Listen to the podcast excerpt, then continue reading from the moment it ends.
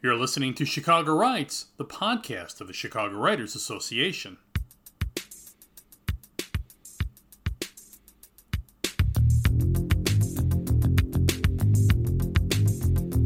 On this episode of Chicago Writes, from Publishing Cocktails, Javier Ramirez and Keir Graff. Plus, Evanston author and screenwriter Dorothy Mackevich Marks a respectful conversation on the art of writing sex scenes in fiction. I'm your host, W.C. Turck.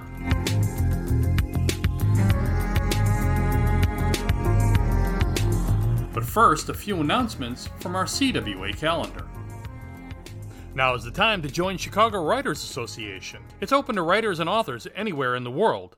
Unlock a wealth of writer and author resources, programs, and benefits for just $25 per year by visiting chicagowrites.org or click on the link in the notes below. Chicago Writers Association membership, by the way, makes a great gift. Are you writing a novel? You can submit up to 10 pages of your first chapter to CWA's 8th annual First Chapter Contest. First place winner receives a full scholarship to attend either the all genre novel in progress book camp and writing retreat or the speculative fiction book camp and writing retreat. Both will be held on June 16th through the 22nd, 2024, at the Siena Retreat Center on the shores of Lake Michigan in Racine, Wisconsin, a value of $1,500. Second and third place winners will receive cash awards of $150 and $75, respectively. Plus, the top three entries will also be published in CWA's Write City magazine. A refundable fee of $15 must be made online on the same date as the author's entry is submitted. There is only one entry allowed per person. The contest is open to dues paying CWA members only. Join CWA today for just $25 and take advantage of this opportunity to unlock a wealth of writers' resources. The deadline for submissions is October 1st, 2023. Winners will be announced in December 2023. Visit ChicagoWrites.org for eligibility and submission guidelines. Don't forget to stop by the CWA tent at Printers Row Litfest Saturday, September 9th and Sunday, September 10th, where more than 40 of your fellow authors, publishers, and CWA members will be selling and signing copies of their work. The event runs from 10 a.m. to 6 p.m. both days. We are family friendly, and it is free to attend.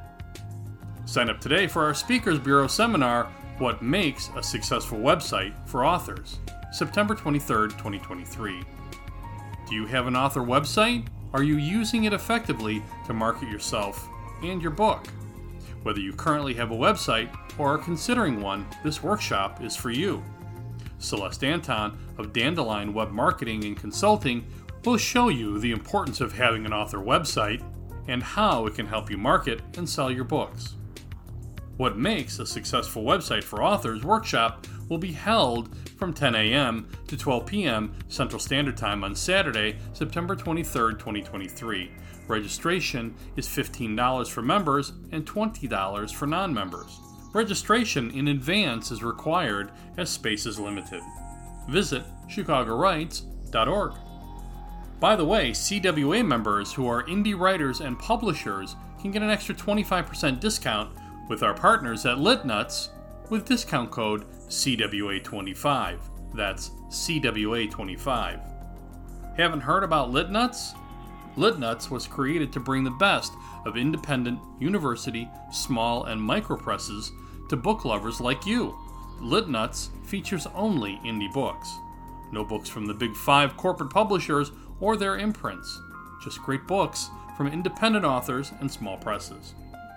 Subscribers can get great books from indie publishers at affordable prices. And publishers and indie authors get an affordable way to share their work with engaged readers. Visit litnuts.com and subscribe today. And don't forget to use the discount code CWA25. And a reminder to register now for Let's Just Write, an Uncommon Writers Conference, March 22nd through the 24th, 2024. Visit chicagowrites.org. Let's Just Write, an Uncommon Writers Conference, named one of the best conferences in the U.S., by The Writer Magazine. And now, my conversation with Dorothy Mackevich Marks. Dorothy Mackevich Marks is a Chicago based writer, screenwriter, and producer. She earned her MFA in screenwriting after studying journalism. Early in her career, Dorothy worked with preservationists in Chicago to conserve and repurpose historic movie palaces. We'll have to have you on my Playtime podcast to talk more about that. Uh, an impassioned traveler, Dorothy lives on the shores of Lake Michigan with her family, and as she notes, two polite cats. Her latest book, Les Beaux Chateaux, was inspired by a true story about the shuttering of French bakeries. Les Beaux Chateaux tells the story of a father and son antique dealers amid the twilight of a romanticized legacy French culture. Her website is dorothymackevichmarks.com. You can also keep up with her uh, to date uh, on Facebook at uh, Dorothy Mackevich Marks, and I'll post links to those in the notes below. Welcome to Chicago Writes. Thank you very much. I'm glad to be here. I, I really, really enjoyed the book, um, and it brought up something a really important and sensitive and touchy topic that I think is is really important to contemporary authors. Uh, and we'll we'll get to that in in right. just a bit. Um, but you studied to be a screenwriter, which uh, more than dialogue is scenes and uh, piecing them together to tell a complete or compelling visual story. How did that prepare you to write Les Beaux Chateaux? Well, I mean, as you know, a screenwriter yourself, screenwriting uh-huh. is um, it's it's very self indulgent to a degree in that it's hard to get anything produced. And though I have a number of screen plays, both mm-hmm. um, full movies and um, one that's I'm particularly um, bound to a TV series about the Elgin marbles called Provenance. Nice. Um, no one is knocking on my door to produce that. And when we locked down for COVID, I had an opportunity to, like we all did, be with myself and with my yeah. ideas, stuff that I'd been brewing on for a very long time. So I, I I had thought about writing a story about an antiques dealer, salvage dealer mm-hmm. for a long time. And this was an opportunity to sort of not take anyone's notes and not that I'm uh, afraid of notes. I'm a very collaborative person, but this was when we were all in our own little silos. That's just what I did. I sat down, wrote the story that I'd been sort of brewing about for a long time. So let me ask you this: uh, the book is written in third person present, uh, which um, is how I write screenplays. Is how I write write plays. While the, a, a few of the backstory parts are in third person past, uh, which makes perfect sense. Do you also write in third person present when you're writing screenplays? And is it a matter of writing in in a style that's comfortable and intuitive to you or what what not informed? at all. Okay. I flipped and flopped. I wrote it back and forth 14 million times. I wow. could never decide what fit. Um, everything seemed to fit. Nothing seemed to fit. Um, mm. and just as you reference um, screenwriting is of course everything is in the present tense right yep, we can't yep. nothing is and that always rings in my head i can't even shake that um, although i just finished ann patchett's um, tom lake and she's so mm-hmm. good at looping back into what happened in the past and you are so aware of what's current and what's past and that's mm-hmm. really a, a gift to be able to allow the reader to get it without saying, oh, and then I used to think, or something as clumsy as that. Ann Patchett, wow, what a genius of that. It's I it would ne- did not come easily. And I really I was back and forth a million and one times. The organization that helped me publish this, Girl Friday, mm-hmm. um, had some excellent editors and they helped me choose. And ultimately, but I wrote it multiple ways and um, and I couldn't decide. It took a long time.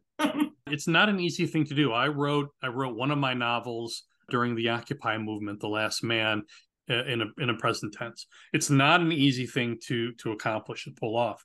Um, and uh, you you did exceedingly well. I went many years ago to a writing program where the instructor, and I'll leave that person's name out, said uh-huh. no publisher wants to re- uh, publish any stories that aren't in first person, which totally put me off. um, yeah, I, I need a little distance. Yeah, I think person can be very. It's almost too close for me your characterization in the book is really strong. Characters like JP, for example, are are you do you, do you set out and do you do you build the characters before you write the story, or are you kind of evolving in the story with with that sort of expose of the character? I would say this book I was far less disciplined. Okay. Um, I worked in final draft most of my sort of recent training. At, at any rate, I, I, was separating myself from that. I was far less disciplined, and I just wrote.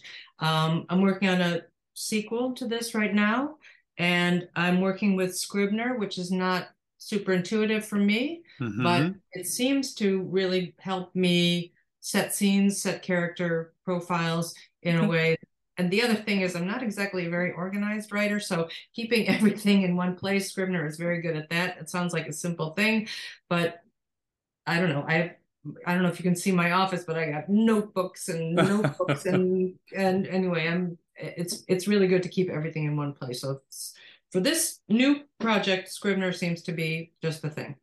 And and outline, no, no outline, seat of your pants. How, how does um, how does that work? I got a lot of feedback about Les Beaux Chateaux, about uh-huh. things that people felt that were missing. And I that was no outline. I was really seat in my pants. And I feel like had I been more disciplined, had I created an outline, had I really known where the characters were going, because I mm-hmm. didn't know as I was mm-hmm. writing, perhaps I would have answered some of the things that people have pointed out were weaknesses. So I hope to be more disciplined and have an outline in the second piece. I'm working I've, on it now. I've spoken with a lot of authors, uh, and authors who are who are strictly by the seat of their pants, authors who who are meticulous outliners, uh, and but they all say the same thing.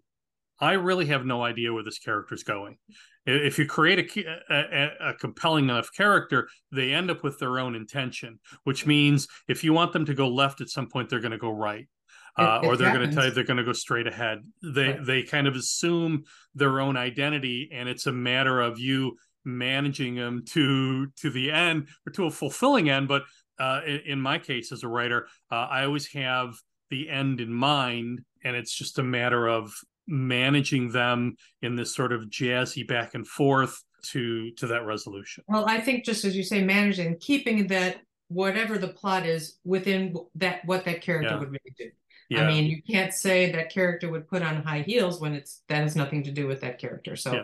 when you say manage it it's within whatever the character's boundaries are yeah exactly precisely uh, you've obviously traveled uh, quite a bit throughout Normandy and uh, and and France as as a whole how important was that for writing this this novel it, we always write about or we always wonder about what we love or what we know and so even yeah. if you've been there yesterday you wonder what's happening today yeah um, so yeah. yes i've traveled in france quite a bit i love it there's always something new to learn and this post-colonial world that we're living in that I don't know about how woke it is or not. I don't want to be too political, except to say that things are changing and the role of museums, yeah. which used to be untouchable, is now very much in question. And I love the responsibility of museums. Mm-hmm. Um, I can see many mm, facets of why things are preserved at museums. Yeah. And I can also see some of the darker sides of museums that have been either taken things or have been gifted things that really were not appropriate for them to take. However, mm-hmm. Mm-hmm. as we go back and forth, particularly with the Elgin marbles, about whether they were preserved for humanity in a way that might not have been, they might not have been preserved. Period. Yeah, that's we don't know, um, but it's it's an interesting debate. So what what draws me are the things that are passed on, that are prized, that are mm-hmm. sold, that are valuable. What is that? And what are those stories? there there's kind of a line there between between the looting of of a culture and and a, a global expression of of a culture and right and who who's who speaks for that for any given people um, right um, there's uh, my very good friend Alaka Wali, who's now mm-hmm. um, retired from the Field Museum, her swan song and really fantastic uh, exhibit on the American Indian, which is uh, Native Americans, excuse me, mm-hmm. um, that's been redone at the Field Museum, um, has advised me very carefully that people, uh, Native Americans, are saying people cannot write about us without talking to us. That's an interesting perspective. People mm-hmm. want to get their facts correct. Mm-hmm. I'm always wary of people saying, uh, you can only write about your own experience, then that means I can only write about white Jewish suburban experience. That's uh, that's pretty limiting, and I I I veer away from that discussion. Um, that's but I am a good researcher, and I'm interested to hear multiple points of view. Mm-hmm. Okay, now it's time to talk about sex in an appropriate way. But so I, I, I thought that I could use this as, as kind of a short master class on on some of the uh, some of the finer points of writing erotic fiction and erotic scenes in fiction because it's become such a such an important part of of contemporary writing. And and so we'll we'll get to that. As i alluded in the opening i wanted to be very careful with this topic uh, but i think there's value in discussing writing sex scenes and how and why at least for dorothy marks that that was important in les beaux chateaux thank you. Um, well i would say first and foremost it's a human expression and jp has some difficulty in articulating in words or in language. Mm-hmm. And uh, he can show these women that he cares about how he feels about them in a way that's nonverbal. So to me, that was sort of part of his MO. Went with his character. I didn't feel that was out of place. That said, writing sex scenes is complicated, not complicated in the writing of it, but in mm-hmm. that it's there, it's in print. And then people you know and people you don't know are reading it. Um, interestingly enough, my son married into a Hindu family, and they are very gracious and have been wonderful addition to our family. And it's been a melding. Mm-hmm. All these um, older aunties that now Shelby, my son, calls family, are reading this book, and I was so anxious about them. Every single one of them had told me, "Oh, I love that part." So um, it's answering something that's cross cultural.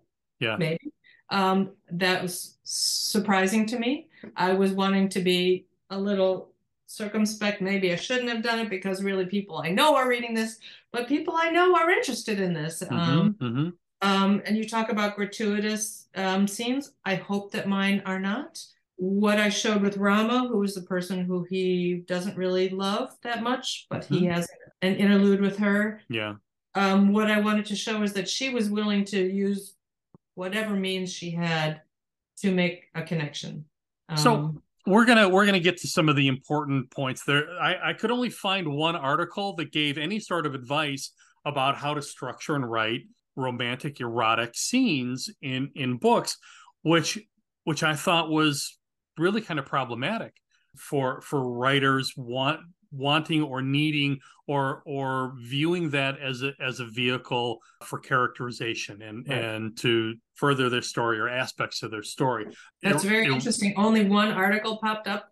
Only one article in in the Writers Magazine. We'll get it's to like that a, a third rail, huh? It it certainly is, and and I I was searching far and wide um, when when I uh, I came across or or when the when the question occurred to me. I also know a number of women who read romantic fiction and they gravitate towards those stories with graphic sexuality or, or maybe just fulfillment in general whatever that is and if that's part of what if graphic sexuality is part of fulfillment people want to know that stories have that. I think there's some some numbers here that will help us uh, get to yeah. uh, get to an understanding and an answer of of the importance and the necessity, perhaps, of, of erotic scenes.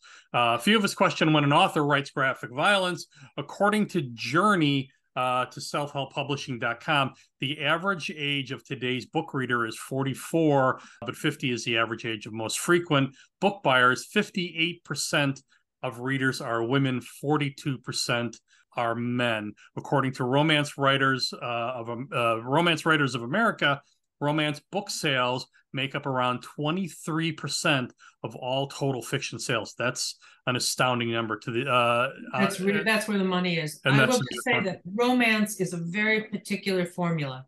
In my book, as much as I, I had taken classes in romance writing, I never could quite fit into that. You have there's certain things that have to be touched on and, and what they to be fulfilled that romance category. But so, you use uh, it you use it to uh, to identify and quantify an aspect of of a character.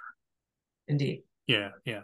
Women, uh, women edge male authors just slightly. Uh, that all speaks to a growing, uh, a growing women's agency, right? I think so. Um, yeah. But I, I mean, I, I don't know if women have the upper hand in terms of writing better sex scenes. I think it just it's the writer, whatever they, however their sensitivity goes or not. There's some examples of uh, of men writing powerful erotic uh, scenes in, in right. literature. Right. Um, so I did some did some research and consulted experts, uh, women I know who enjoy the re- the reality of graphic romance scenes in books. Each of the women that I spoke with uh, were very critical of niche fetishes, preferring context over randomness. Is that is that what you find? I could not agree more. Okay. Right. Respectful scenes over abusive or gratuitous scenes, right. uh, and uh, and protagonist with their chosen love interest, which is uh, all uh, very very important. Right. I would say that if it's any of those things, those could be offensive enough for me to put a book down and say, eh, "This is not for me." Okay. Okay. Uh, also, context, context, context. Right. If it's out of a character's mo, yeah. it doesn't belong.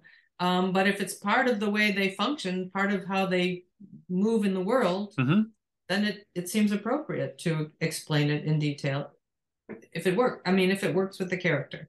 So the only the only thing that I could find on actually writing and tips for writing graphic sex scenes in, in books uh, was by helenscheuerer.com. Uh, her seven tips for yeah. writing sex scenes in fiction, which I'll post a link to in the notes below. Uh, I'm going to skip around in this a little bit, but I'd love love your thoughts on each of these. Uh, number one is don't include them just for the sake of it, like any scene. They should drive the story forward or reveal something about the character. Again, we said character and context development or context and character development, right?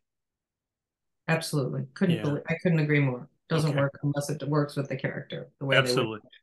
Uh, number two, space out the explicit details with emotional responses and revelations of character. It's not penthouse letters. Doesn't doesn't make sense if we can't know what they're feeling. I mean, we are always showing scenes of yeah. um, aftermath, or yeah. I mean, right. We need to know how they feel, not just what they're doing.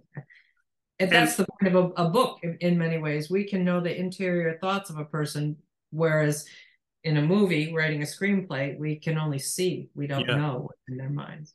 And you only have so much so much space in a book, uh, so many words on a page. You're always you always need to be thinking economy of of words uh, and driving the story forward, even even if it feels like it's it's an interlude, right?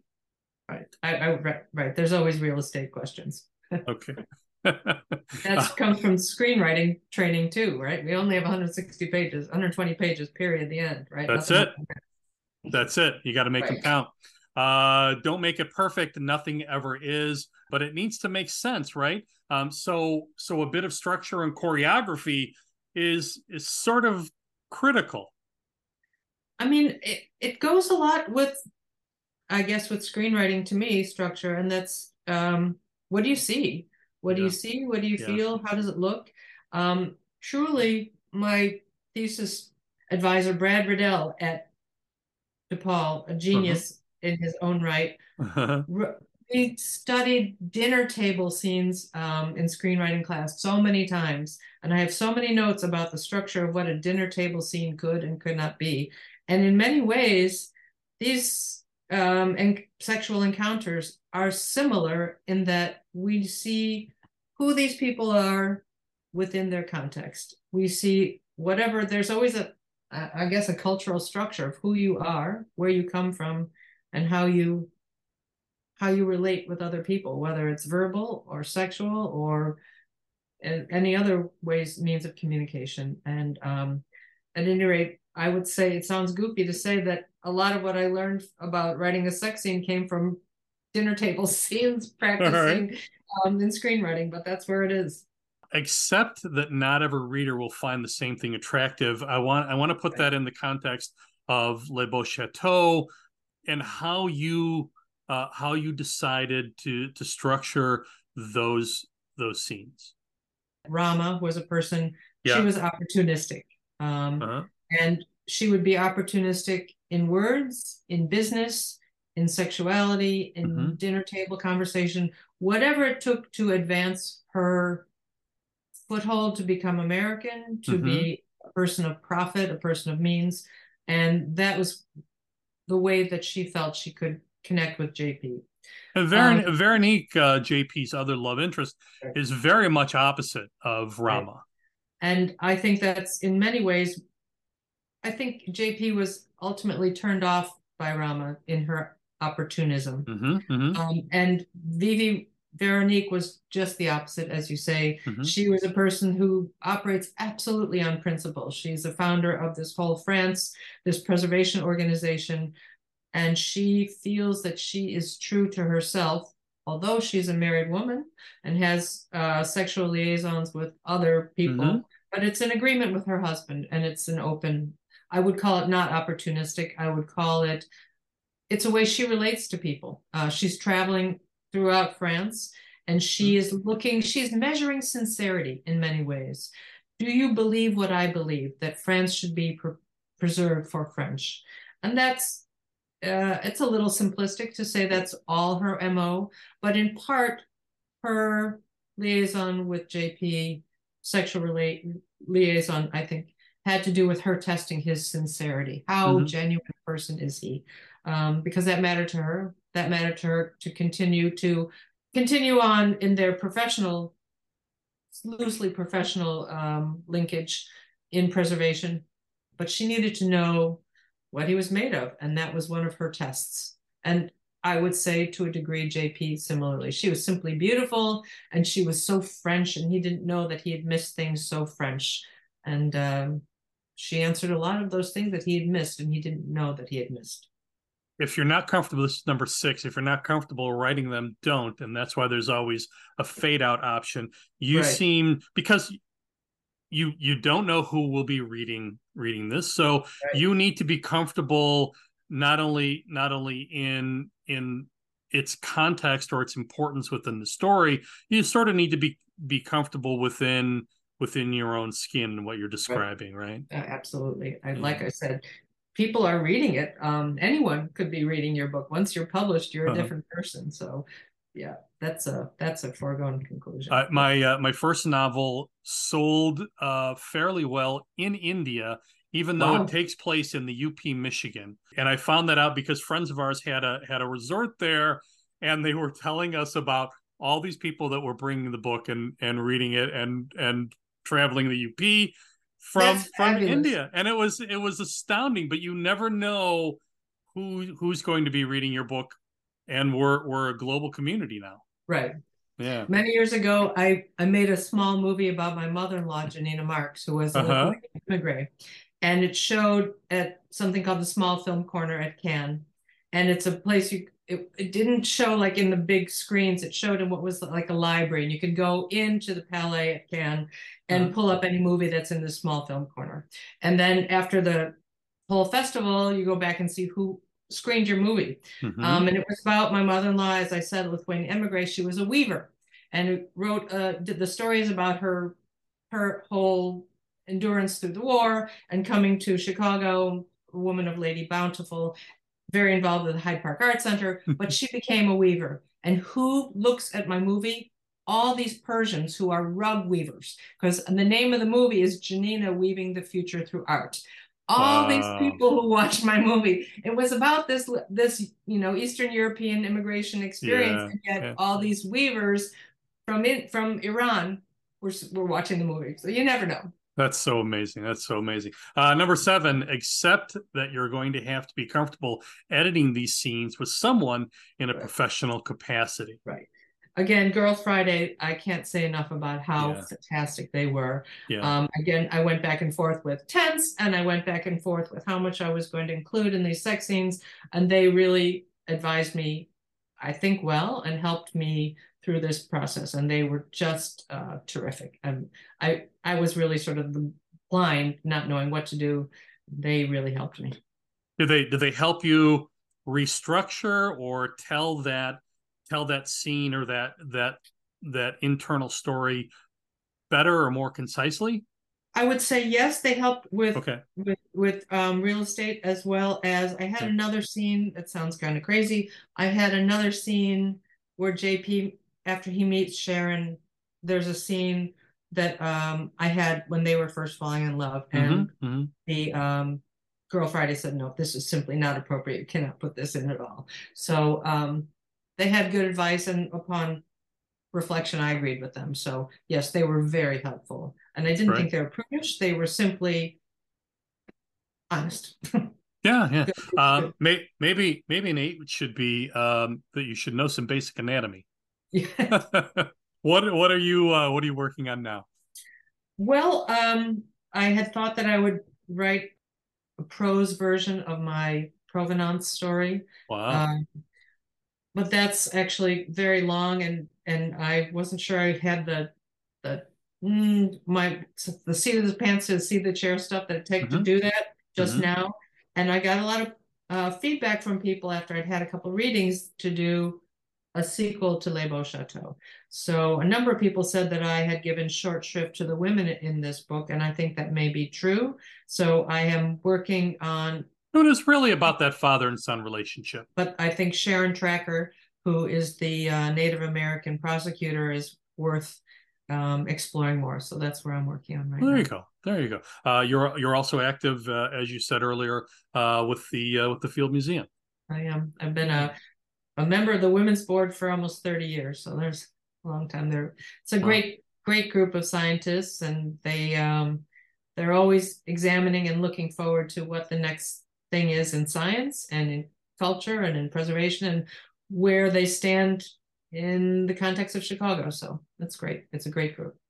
Thank you. Thank you, thank you. Les Beaux was the number one bestseller in historical French fiction. I wish we could uh, could spend a lot more time. We we, we will uh, we will revisit this conversation. Dorothy Mackevich Marks is a Chicago-based writer, screenwriter, and producer. Find her on Facebook at Dorothy Mackevich Marks. Her website is dorothymackevichmarks.com. We'll post that in the links below.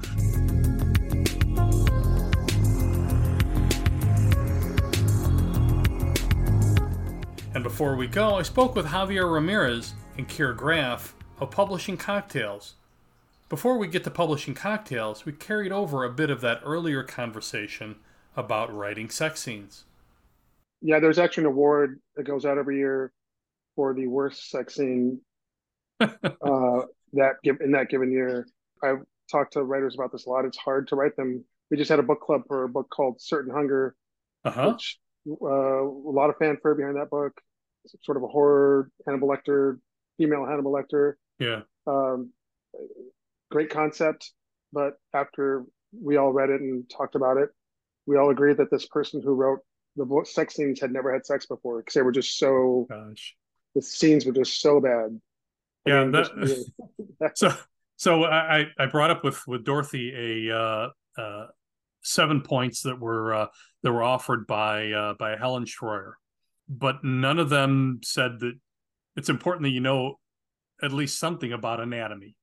yeah, exactly. which yeah. which I think would be fundamental. Yeah, um, exactly. There's a there's a whole there's a whole bit on TikTok about what not to, and this is for Chicago Writers Association. Sure. So we needed to keep it clean, but of things you're you shouldn't say in mm-hmm. description words you shouldn't use to describe certain body parts. Uh, oh, there's there's a, there's a whole comedic okay. genre about about that. My oh, and my wife shows it to me all the time. You won't believe this, and it's it's always it's always it's generally always men who are writing this and women mm-hmm. who are commenting on it. Yeah, yeah. but um, but we so we went over some numbers. Twenty three percent of all of all book sales in the United States are uh, our romance literature. Yeah, it's nuts. Which is massive, massive. We're having Ex- our first romance book club tonight. Javier and I were just having a uh, a discussion. I, I, just spoke with a uh, with a writer who wrote some steamy sex scenes.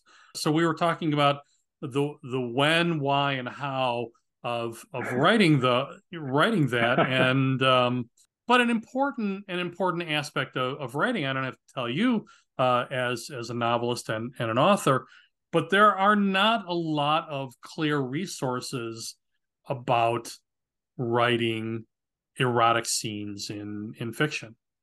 So that's a really good point. There are not. I've been on a fair number of panels over the years about writing sex scenes, and the uh-huh. first the first book I wrote with my writing partner Linda Joffe Hull um, was very explicit. It was about swingers, and that occasioned no end of titillation and interest from our friends in the writing community. Um, and and that's something we've talked about a lot over the years. But you're right. I mean, I don't I don't know that there's a lot of guidance because I think there's still kind of a stigma. It used to be more common, I think, in the 60s, 70s, and 80s, even for yeah, yeah. literary authors to tackle sexuality, and I think it's become um, more of you know, I mean, there's the the bad sex awards in fiction given in England, and I think um, people are afraid of getting nominated or something, so they won't even try. But I would say that sexuality is a pretty integral to the human existence. So I think writers shouldn't be afraid to dig in.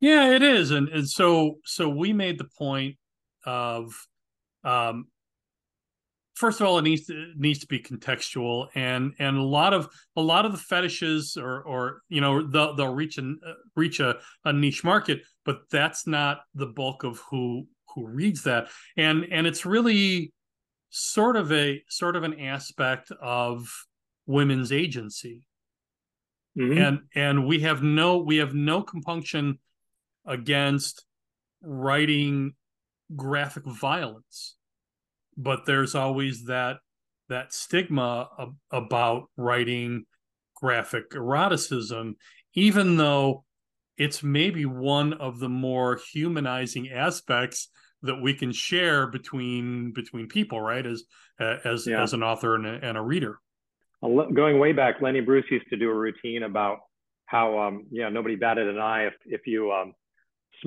had a film where you smothered a woman with a pillow but if you put the pillow under her and made love yep. to her then everybody lost their minds Uh, a dear, dear friend of mine is Ronnie Marmo, who's doing, uh, who's who's done a uh, oh. a play for the last several years. You know it. Yeah, um, I saw that. Javier, if if you don't know, uh, it's uh, I'm not a comedian. I'm Lenny Bruce, and he's Ronnie's coming back to the uh, the North Shore Center in Skokie here for for a couple of a couple of nights, and then and then moving on. So and and great show. Yeah, it, it's a great show. He he loved us. We I was the first person to to speak with him in Chicago about the about the show before it opened. I was also the only broadcaster to air the original uh, Lenny Bruce piece uncensored. Oh wow! My guests Javier Ramirez and Keir Graff, I hope, will forgive the Cliff Note version of their resumes in the introduction. Simply, those accomplishments and contributions to Chicago's literary landscape would occupy an entire segment. The simplest description of Keir Graff is that he is a, he is a versatile writer, editor, and author who has published 12 novels under three different names. What are you hiding, Mr. Graff? Uh, including a thriller, uh, including the thriller One Nation Under God and Montana Noir, which really sounds interesting to me, an anthology of crime fiction which offers a guided tour through the dark side of Big Sky Country. He also authored, co-authored Minerva Keen's Detective Club for young adults with James Patterson.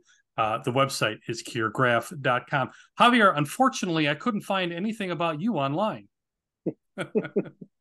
Javier Ramirez. That's right. Javier Ramirez is the proprietor of Exile in Bookville, exileinbookville.com, in the historic Fine Arts Building, 410 South Michigan Avenue, Suite 210, in Chicago's Loop. The number there is 312 753 3154. That's 753 3154. Man, could you pick a more beautiful place. Is it, I, I think it might be worth noting that um, I co-own the store with my business partner who was just w- walking in and out of here, uh, Kristen Gilbert. Okay. Um, but Keir, you attended a very Stephen King sounding high school called Hellgate, right? Yes, absolutely. It, okay. It, I always, I always, uh, Hellgate High School um, to me always sounds like it was guarding the Hellmouth and uh, Buffy the Vampire Slayer. It was named for the uh, by uh, French trappers who, when they traveled through, they would see so many human skeletons on the ground. Wow. Um, that they they thought it looked like the gates to hell. It's a very narrow canyon. Um, local uh, Blackfeet uh, Indians would prey on some of the other less warlike tribes, I guess, and uh, were quite successful at it. So that yeah, that name has um, amused and shocked uh, young audiences all across the country. that that alone would be would be enough to inspire I, th- I, think just about anybody to write. Uh, but you got your start as a writer there, and you received your first critical success from a sophomore English teacher with uh, a book called Wolves Cry. Did I get that right? that yes, that was a that was a vanity publication of one, but I did I did get some interesting feedback. Uh, yeah, growing up in Missoula, Montana, uh, you kind of couldn't throw a rock without hitting a, a novelist or a poet. And um, you know, yeah. the people, guys who painted houses around town were usually writing poetry on mm-hmm. the side. Uh, J- James Crumley was a huge early influence on me, as was Richard Hugo, the poet, and, yeah. and who also wrote a fine crime novel and so I determined to do likewise. From my teenage years, I was I was always scribbling and always trying to to capture something about the seedy underbelly of the otherwise picturesque place where I grew up. But my first published novel, um, a crime novel set in a fictionalized Montana, um, uh, mm-hmm. uh, was called Cold Lessons, and it was a book I wrote under a, a pen name uh, Michael McCullough. Javier, according to your bio, uh, you seem to be on a mission to work at every independent bookstore or own every every independent independent bookstore in in Chicago and Oak Park, right? Uh, yeah, but the buck is stopping here. This is this is my last stop. Uh, before uh, did you get your start at uh, at Tower Records in their book department or? Yes. okay. Yeah uh 93 I think. Yeah. And yeah. and and that that fed the beast for you? Yeah it did. Yeah it was uh, my first intro to I wasn't a big reader before that, and had a mm-hmm. huge uh, aha moment when I started working at the, at the book division, working at the warehouse, uh, packing books up, sending them out to stores, and then moved to Chicago in '95 to open up a tower store in beautiful Schaumburg, Illinois. Yeah, yeah. Do you, do you remember what that aha moment was? Like I said, I wasn't much of a reader, and my uh, I was wondering. I wondered why we didn't we did nothing. We just distributed small presses. Yeah. The, the major houses were drop shipped to to our wonderful, incredible tower bookstores. I asked why we didn't carry Stephen King or Dean Koontz, mm-hmm. and uh, the buyers took me by literally by the ear and said, gave me a stack of books and said, read these over the weekend, and if this isn't the job for you, this isn't the job for you. And it was oh, went wow. home, started reading, and just changed. I totally changed my world. I had no vision of my life up until that point. Just clicked. Just clicked. Just like that. Tell us about uh, a little bit about uh, Exile in Bookville. Oh, sure. Uh, it's a general general interest bookstore, uh, but because of my tower roots, uh, books and music have become synonymous. Yeah. yeah. Uh, it is it is based on it's an homage to Exile in Guyville, um, Liz Phair's '93 seminal album, uh-huh. recorded in Chicago. Cover art from uh, Rainbo in Wicker Park. We we have a wonderful small bookstore here in the Fine Arts Building. Like I said, it's general, but we do uh, we sell vinyl, mm-hmm. uh, new vinyl. No new stuff. It's basically stuff that we love to listen to.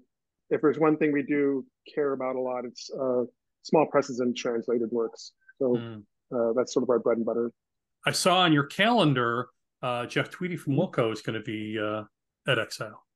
Yeah, we're we're co-hosting with WBEZ at uh, local theater because we couldn't house them here. It's going to be like uh-huh. 900 people, uh, and we're really excited about that. He's got a new book coming out um, about songs. Yeah, uh, and uh, in the fall, and we are really really excited about that event. Happy to be hosting with WBEZ. Keir, I saw that you worked on a uh, on a young uh, adult novel with James Patterson, uh, which I mentioned in the introduction.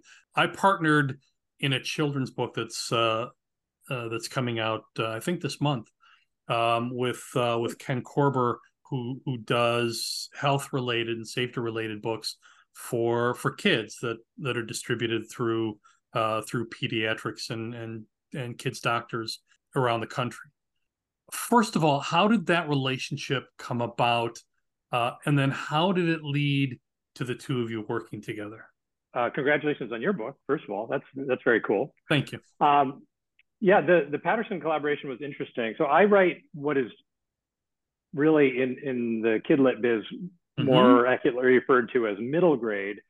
Um, young adult tends to be a little more teenager okay stuff that i'm i'm not mature enough to revisit yet so i like to focus on the kind of fourth fifth and sixth graders somebody described the difference as kind of like in middle grade you a boy can like a girl, but they can't like like them.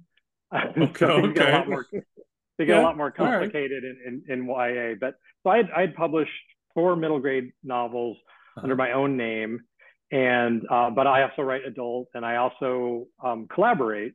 Yeah. And so uh, when James Patterson's people contacted uh, my agent saying that he was looking to, to for a collaborator on a new project, uh, my agent put me forward.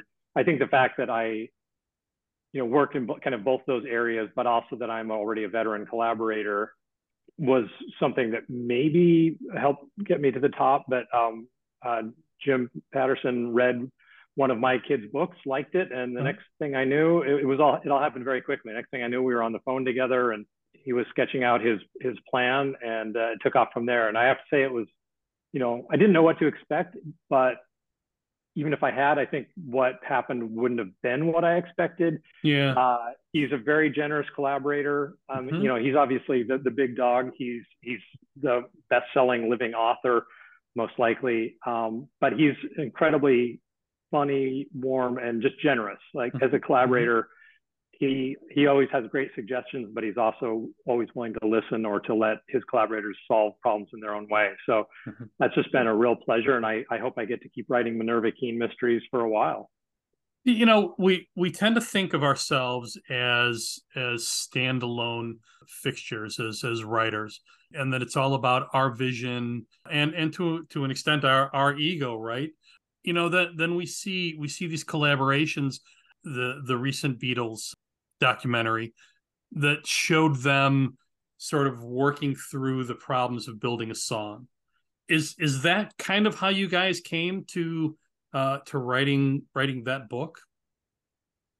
Well, I mean, Patterson's been doing this for a long time with many collaborators, so he's got yeah. a very kind of well-oiled system. Okay. You know, when I've collaborated with other people, and I've I've collaborated lots of times, I also yeah. do some ghostwriting.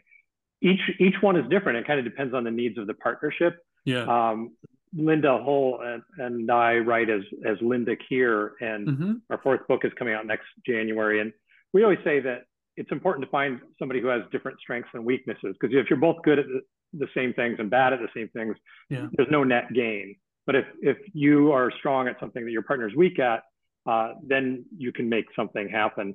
I, I recently heard a, a really interesting quote from Bill Hader of all people, who said that he always wants to write with somebody because when you're working with somebody else and you say your your bad idea out loud, you realize it's bad a lot sooner. And right. I think that there's there's real wisdom there. It's important to work with somebody who doesn't have a big ego so you can let the best idea win. Working with Ken was was this dynamic back and forth.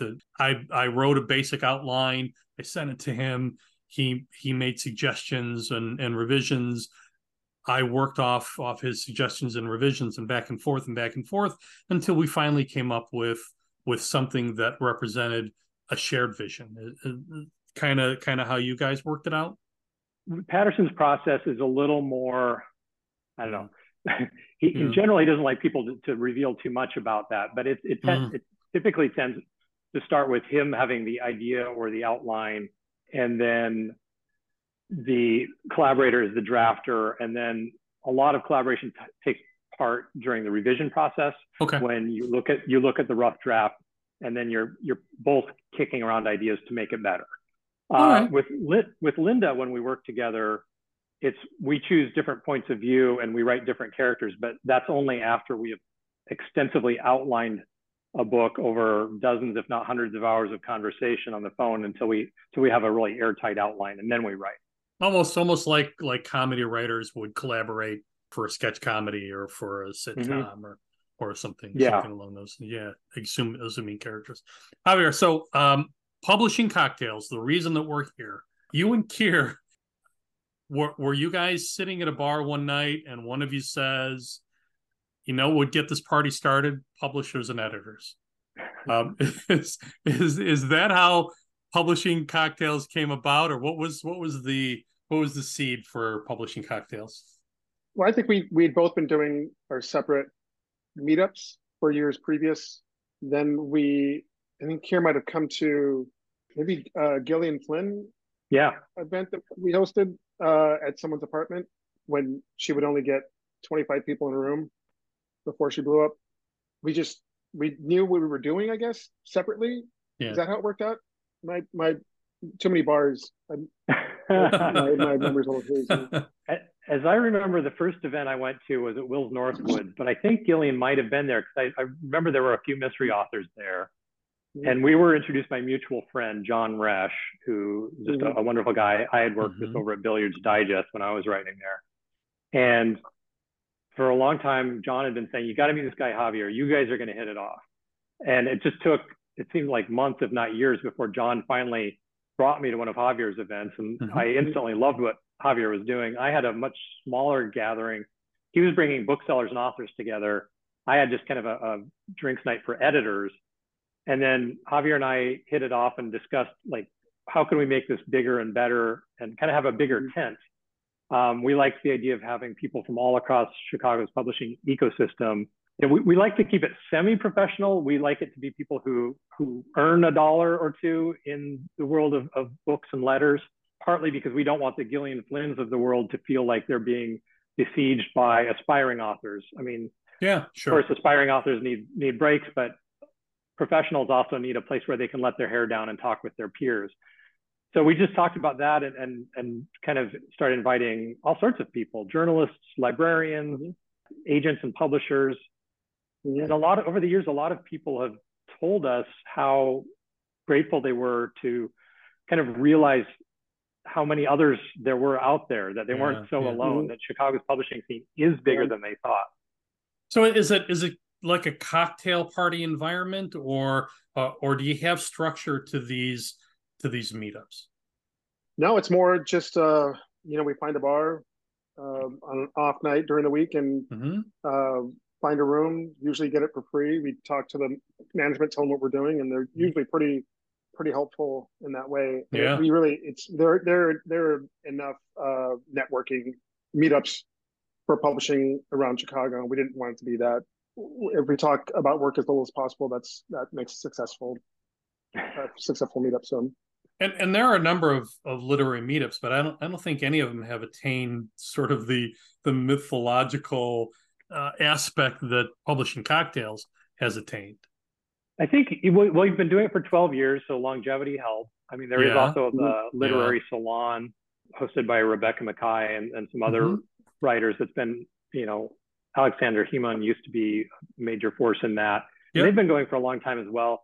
That that tends to be, and that's a wonderful group too. I think it tends to be a little more highbrow literary and and that's a great night. We just have a different vibe at ours. Um, mm-hmm. We love to bring together all kinds of authors, from you know literary authors to genre authors to poets to, as we said, journalists, just to have a kind of a rich and interesting stew uh, mm-hmm. of of chatter. We do have a couple of kind of regular events. We're behind in this summer's uh, book swap. Usually every summer we do a book swap where people bring a an anonymously wrapped book and then give it to you know just kind of throw it in the pile then you you unwrap it and you get what you get and, and somebody tells you why they brought that book and why they recommend it and then every december we do a cash mob to support a local independent bookstore and we've tried to make the rounds of just about every independent bookstore who wants us mm-hmm. Um, mm-hmm. surprisingly one or two have said no over the years but really? usually the idea is that um, we just bring as many people as we can and stop like crazy for an hour and then we go have our regular drinks night Seems seems like you guys could take over a uh, an independent bookstore uh, a- after hours with with one of these events. We, we've Especially... taken over Javier's store once or twice. yeah, exactly. um, B, BYOB. It's it's always yeah it's BYO it's ca- and it's always a cash bar. Yeah. Uh, some bars they have to let us in for free because we we have no budget. It's just basically people paying their own way, paying their own mm-hmm. tab. Mm-hmm. You know, once or twice we might have gotten carried away and bought a round, but you know, we're we're we're not uh, we're not that deep pocketed ourselves. So it is yeah. just going to pay your own way and uh, just try to have a good good night of conversation with people who love books. How, how long have you guys been doing this now? Twelve years. 12 wow. So, so so twelve years is is a hell of a run. What what do you think you guys have have accomplished in that 12 years with publishing cocktails or did you set out did you necessarily set out to to accomplish anything. This is just just a, a, a successful, the maybe the most successful meetup uh, for for literati in Chicago? I mean, I think I just wanted to do it to hang out yeah. here, and then you know whoever came around came around. Uh, I don't think we. I I didn't have any vision whatsoever. Uh, it's a good excuse, you know, to to make these things happen. Um, and we, you know, we like to. Uh, you just wanted to hang support. out, and all these book people kept showing up. Exactly. Yeah. uh, you know, we just we sort of on the back end we tried to support local businesses, local bars uh, when they're having off nights on a Monday, Tuesday, or Wednesday. Okay. Uh, and you know, if we get 30, 40 people showing up, mm-hmm. buying food and booze and tipping well, mm-hmm. you know, we feel like we've we've sort of done our part. You know, it's so what one of the things I love about it is just different every time. I think yeah. our our, our yeah. biggest event we drew like 70 people. Our smallest was maybe a dozen. Pre-pandemic, mm-hmm. I think we were generally sort of 40 to 50. Uh, it's been a little hard to rebuild the numbers post-pandemic. And some people mm-hmm. still mm-hmm. seem hesitant to come out. Mm-hmm. Also, as Javier's become a store owner and, and my career has gotten a little busier, it's just been harder mm-hmm. for us to to do it as regularly as we used to. But we've always had a sporadic schedule. I think for for me, I just I wanted to kind of create the thing that I wished I had been introduced to when I was starting out as a writer in mm-hmm. Chicago. It's a big city. It's not New York, but community. It, when I when I arrived here, it felt so hard to meet anybody in the book world, and so now that I mean, I still am always looking to, to make new connections and make new friends, mm-hmm, but mm-hmm. also mm-hmm. it's just it feels like a kind of a service to, you know, find that debut author and say, hey, you know, come meet some booksellers. You know, maybe you guys can work together. Mm-hmm. And we have had some interesting successes. We've had one uh, author found his agents and went on to successful collaboration at our events. Mm-hmm. Many, many times, um, authors and booksellers have found a way that they can collaborate together on events and just all there's all, all sorts of weird synchronicities that just happen when people find out that they like somebody who's doing something similar. One of my photographer friends, um, Heidi Jo Brady, met uh, Gillian at one of these and ended up doing her jacket cover, her photo uh, for the jacket for Gone Girl. So, wow, not too shabby. Not too shabby yeah. at all. I'd say, I'd say oh, those are some some pretty awesome accomplishments. Um, any future uh, any future publishing cocktails planned? And if there are, how would folks find out announcements, locations, dates, times? We do not have the next one on the calendar, but there. Uh, well, actually, no, we we do, we do, we do, we do. We're going to do a publishing cocktails before the Midwest Mystery Conference. So it's going to be Friday, November 10th. Mm-hmm. Is one, we might do one before then, but that's the one that's on the calendar at the moment. If people want to find out about it, they should just send an email to to me. I, I do the mailing list Mm-hmm. It's uh, K-E-I-R at publishingcocktails.com. And they should introduce themselves, tell us a little bit about who they are and how they fit into the Chicago literary ecosystem. And uh, that's kind of it. We just do a mailing list. We try to keep it kind of, it's kind of quasi invite only. Okay, that was that was going to be my my next question, but but you covered it, man. And it should be noted that uh, this has been adapted in two other cities in Seattle and Milwaukee. I saw that. And we get inquiries often on how to start it. And and I when I when I go to uh, bookseller conferences, I uh-huh. try to convince any bookseller in their city to do something like this just to build community. It's a good way to do it.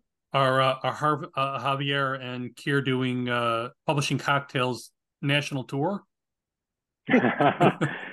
We've talked about it. Do, do, do they at least invite you?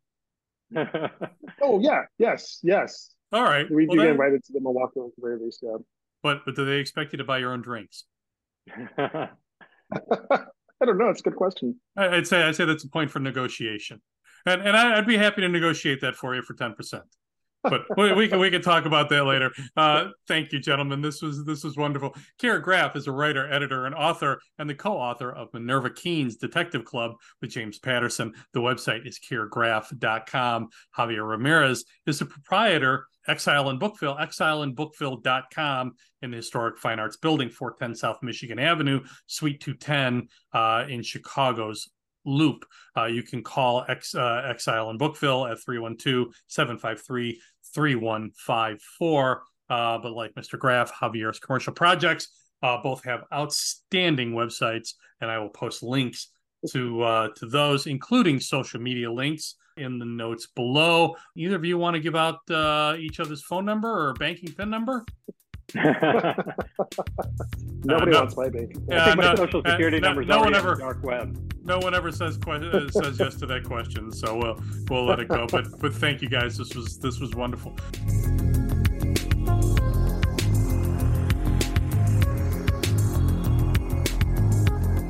I'd like to thank all of our guests and all of you who listened.